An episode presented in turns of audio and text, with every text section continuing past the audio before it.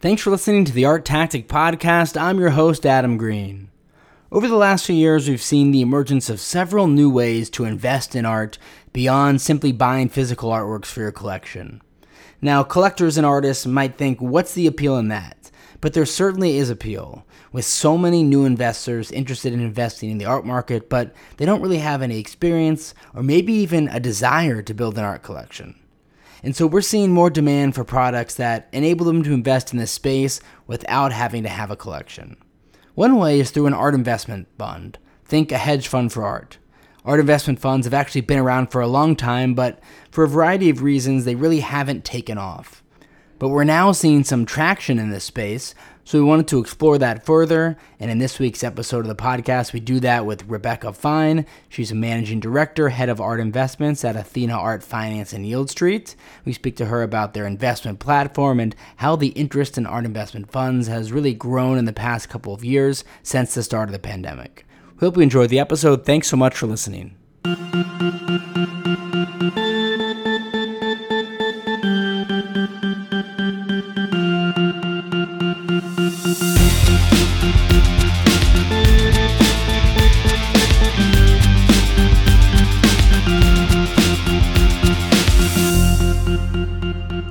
Rebecca, thanks so much for chatting with us.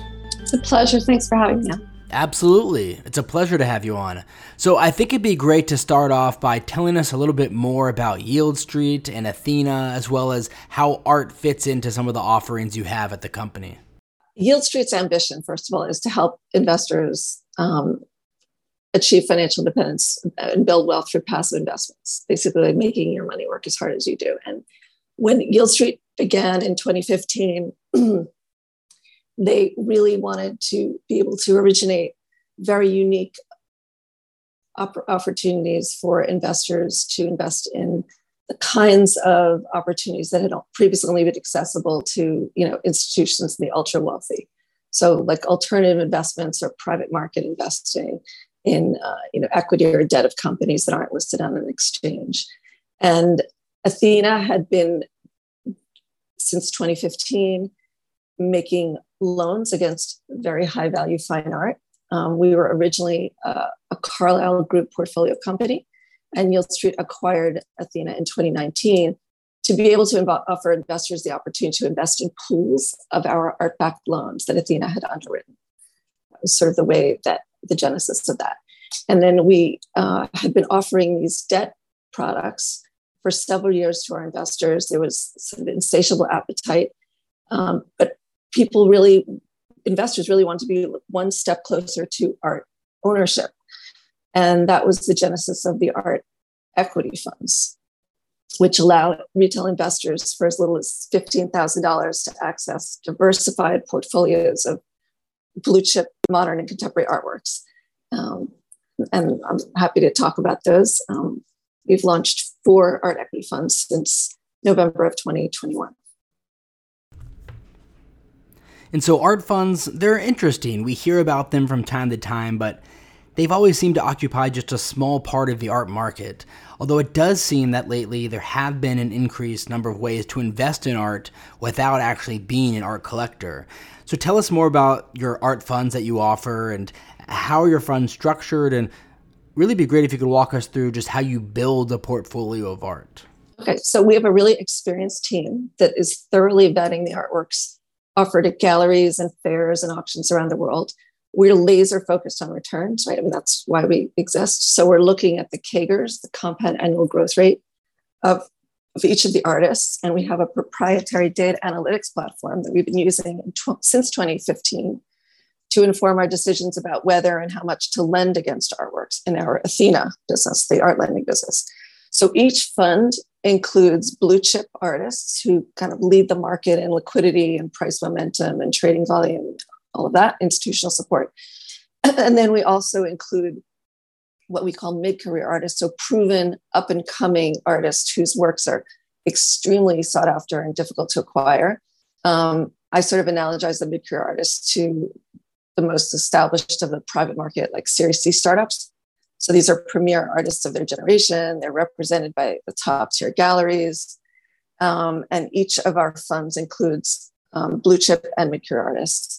Um, basically, we we create thematic funds um, and we acquire the works directly from the galleries, um, the auction houses, um, private sellers, collectors, and we manage the portfolio with an expectation that we will hold the works for five years, although we have the option of renewing sort of one, uh, two one year extensions.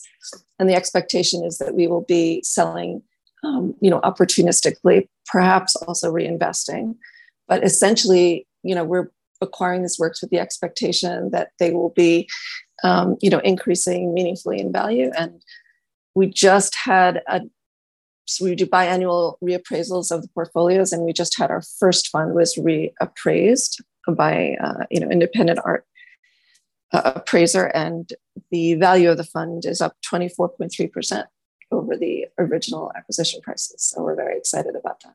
And who would you say is the typical kind of investor who's more likely to be attracted to art funds? Is it an existing art collector who's very familiar with the art market or someone who doesn't have a lot of exposure to art and is pursuing this route rather than starting an art collection?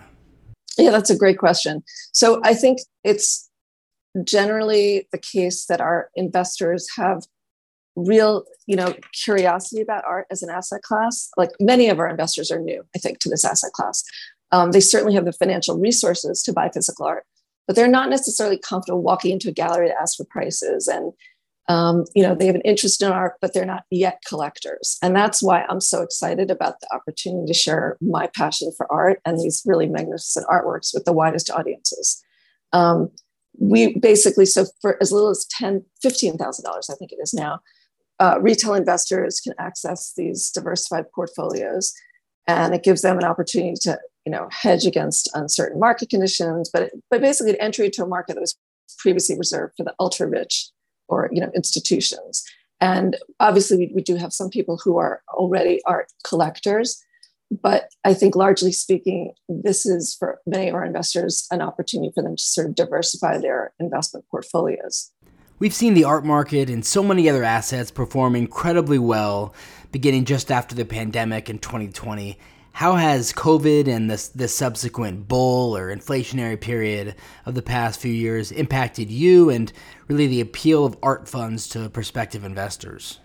No, I think they're actually it's it's certainly increased um, their interest. There's a growing recognition that art is not only a passion luxury asset, but it's like a true portfolio diversifier because art as an asset class is historically uncorrelated to more traditional assets like private public equity and fixed income.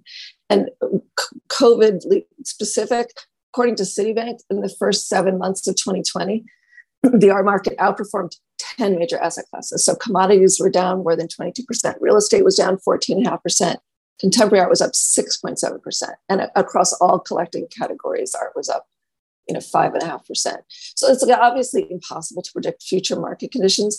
But in the past, um, recessions, art prices have only had minor decreases in value, and art sales have rebounded much faster than the S&P 500. So, like it took the S&P 500 five years to recover from the 2008 recession. It took the markets for the top 100 artists only three years. And we know that our investors have concerns about the ways that economic turbulence might impact the art market. So we provide a lot of market, private market data and color um, about each individual artist in our equity funds. So we provide information about art fairs, which is difficult to obtain without insider access.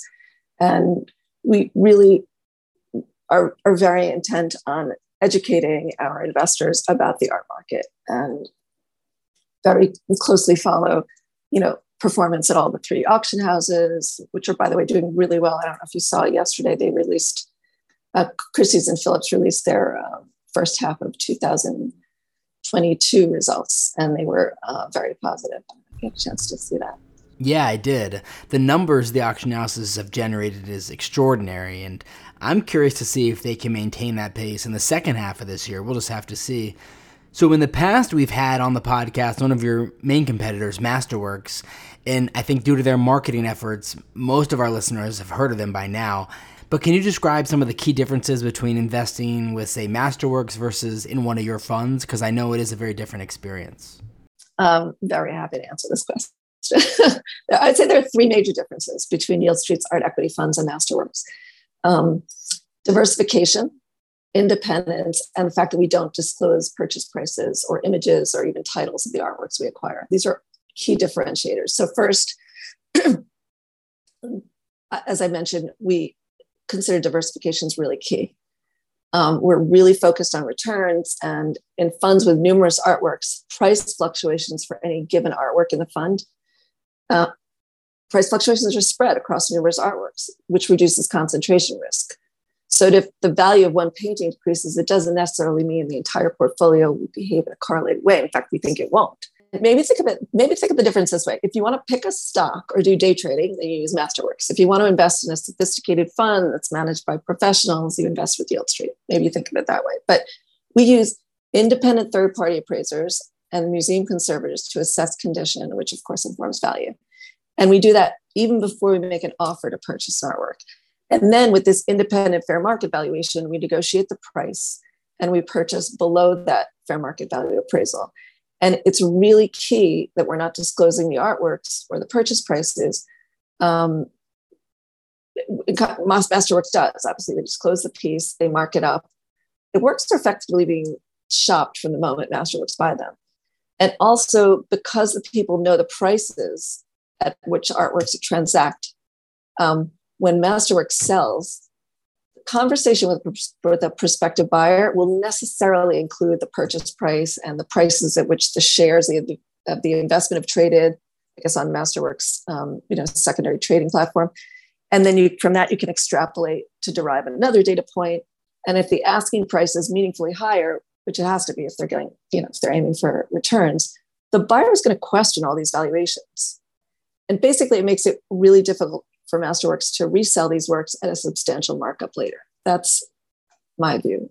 We, we also are, you know, feel like we're custodians of these works for a time. And um, it's a privilege, and we want to make that time really meaningful for investors. So, really core to our mission to provide access and democratize investments.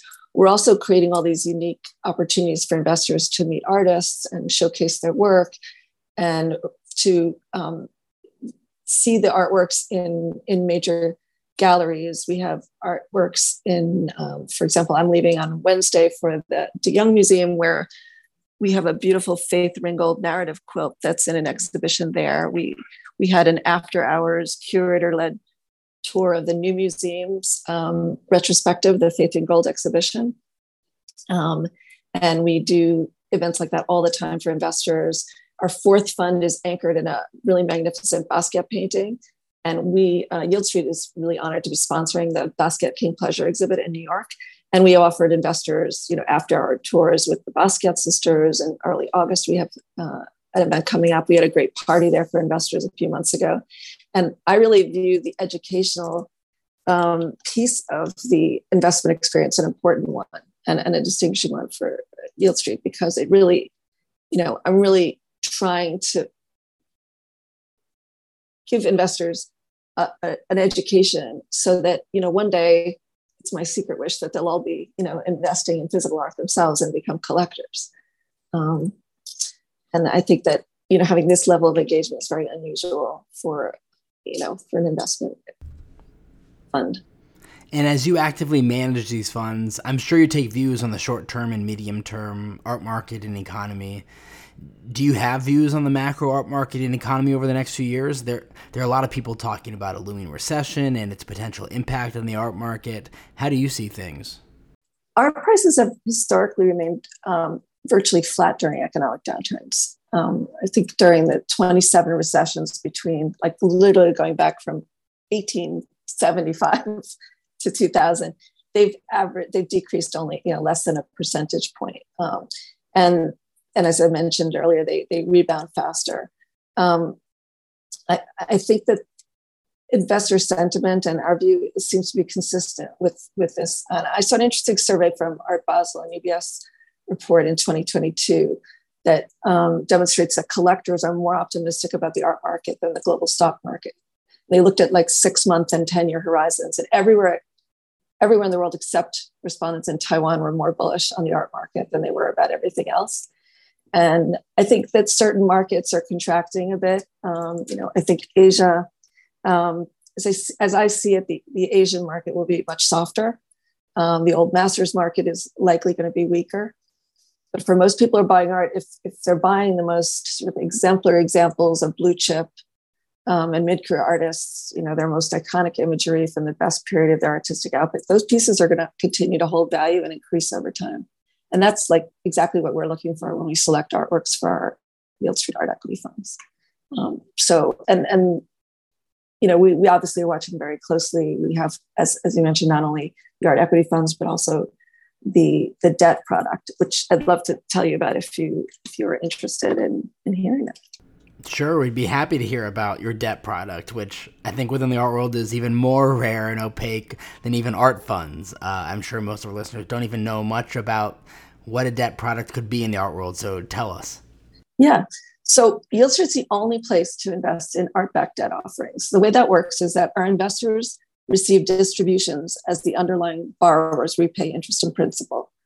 So the loans, I guess, is a pool, many, many loans all together, completely anonymized. Nobody knows who the borrowers are, what the artworks are, except to the extent that there's like a concentration in a particular artist. Um, but the loans themselves are made at about 50% of the marketable cash value of the artworks. There's a, there's a substantial cushion, and the borrower bears that downside risk, right? If, God forbid, um, you know, they're, well, basically, as long as the artworks don't appreciate by more than 50%, the sale of the artwork will repay the loan. Um, and because there's so much demand for the yield right now, for yield, we recently launched our second diversified art portfolio, which has a target annualized yield of 9%.